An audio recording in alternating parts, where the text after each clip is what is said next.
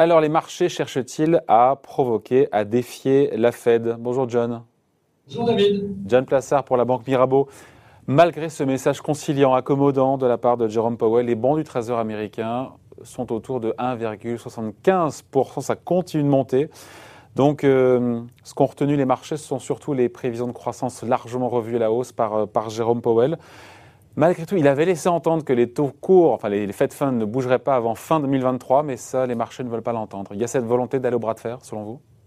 Euh, en fait la première volonté, c'est d'aller tester euh, la Fed. Hein. Les marchés vont toujours tester la Fed. Il faut dire, il faut, rappeler que lors de la réunion de la Réserve fédérale, eh le discours est un peu schizophrénique de la part de Jérôme Powell parce que d'un côté, il nous dit effectivement que les taux vont rester euh, bas niveau actuel jusqu'en 2024, mais de l'autre côté, il dit que bah, la croissance repart, il dit que l'inflation repart. Alors, il dit qu'elle est transitoire, ça on pourra peut-être en parler après, mais on voit que d'un côté, on va garder les taux bas, mais qu'on a une situation économique grâce à la campagne de vaccination qui s'améliore. Donc, euh, c'est là où les marchés commencent à tester euh, la Fed. Et il y a une incohérence de la part de la Fed il y a des incohérences dans son discours C'est assez difficile parce qu'à mon avis, euh, ils ont une vision qui n'est pas à très long terme. Et c'est tout à fait normal dans une situation exceptionnelle comme on a aujourd'hui.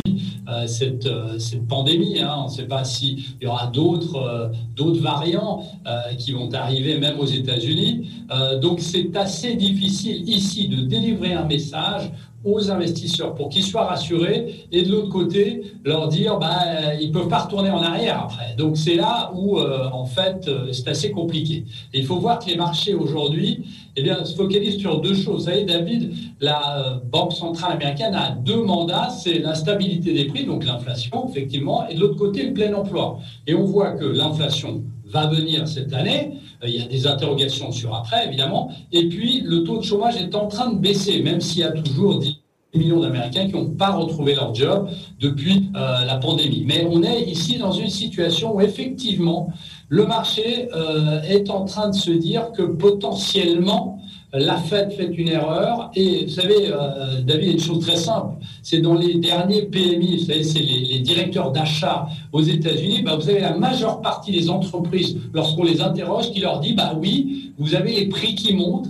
Eh bien oui, vous avez de la difficulté à trouver des emplois qualifiés. Et ça, bah, ça traduit euh, une normalisation de l'économie. Donc, euh, si à un côté, les compagnies, les entreprises nous disent ça, et de l'autre côté, la Fed nous dit, attention, il faut faire attention, bah, c'est là où ça Pour la Fed, encore une fois, l'affirmer, l'inflation ne sera que transitoire cette année.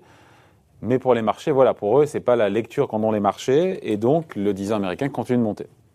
Bah, exactement. Et puis, qu'est-ce qu'ils appellent transitoire? En fait, c'est très simple. Ils se disent qu'il y a une année, le prix du baril, vous vous en souvenez, euh, David, en avril, bah, était en, territoire négatif. Donc, euh, les effets de base sont très élevés. Donc, il va y avoir forcément euh, une inflation là-dessus, notamment sur les prix à pompe.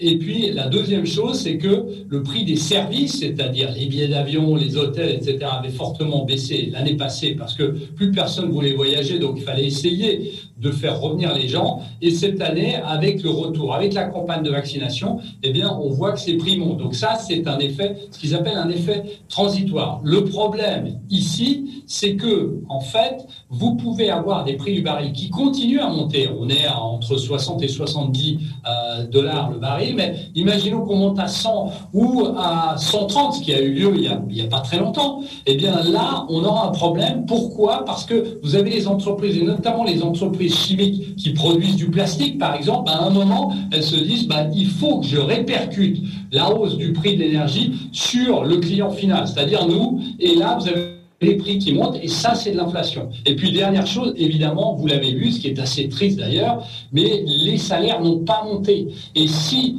euh, on est dans une pénurie de gens spécialisés, notamment aux États-Unis, et que le chômage baisse, eh bien, on va avoir euh, forcément une, une hausse des, des, prix et des salaires, pardon, une hausse des salaires. Et en plus, si Joe Biden fait passer euh, ce plan de, de, salaire minimum, vous savez, à 15 euh, dollars par heure, David, eh bien, évidemment, c'est aussi de l'inflation salariale pour 35 millions d'Américains.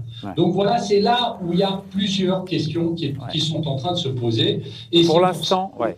Pour l'instant, c'est un échec en termes de communication pour la Fed, parce que quelques heures après, on a dit voilà, ça se détend un petit peu sur les rendements souverains américains, sur les bancs du Trésor. Depuis, on a repris au plus de 10 points de base.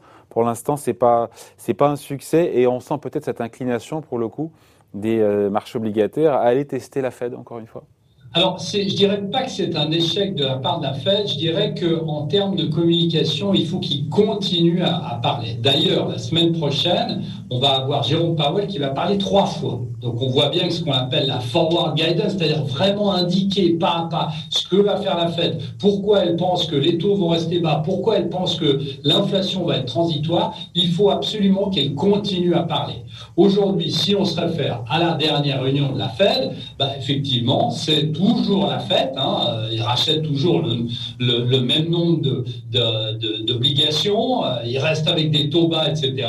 Mais de l'autre côté, bah, effectivement, on voit qu'il y a des prix qui montent, comme j'avais dit avant dans les interrogations, on voit que le prix du baril monte, etc., etc., etc. Donc euh, c'est, comme je le disais au tout début, un discours un peu schizophrénique qu'il faut absolument pas. Le, le risque, David, aujourd'hui, c'est que la Fed n'arrive pas à maîtriser cette courbe et n'arrive pas à maîtriser ces taux qui montent et potentiellement, euh, elle pourrait être ce qu'on appelle behind the curve, c'est-à-dire derrière la courbe, et euh, en retard sur ce qu'il doit faire. Et vous savez, quand vous êtes en retard, que ce soit la BCE ou la Fed, en faire beaucoup bah, plus. Vous, pouvez faire ce que vous voulez, vous pouvez monter les taux pour essayer de baisser, mais vous êtes en retard, et c'est là où on a un problème sur les marchés. Ouais. Est-ce que pour vous, on voit la réaction du Nasdaq, hein, moins 3 hier, on est dans le rouge aujourd'hui euh, sur le CAC 40. Est-ce que les marchés peuvent vivre avec un rendement à 1 3 quarts sur le 10 ans américain? Même question si on est à 2% dans le mois qui vient.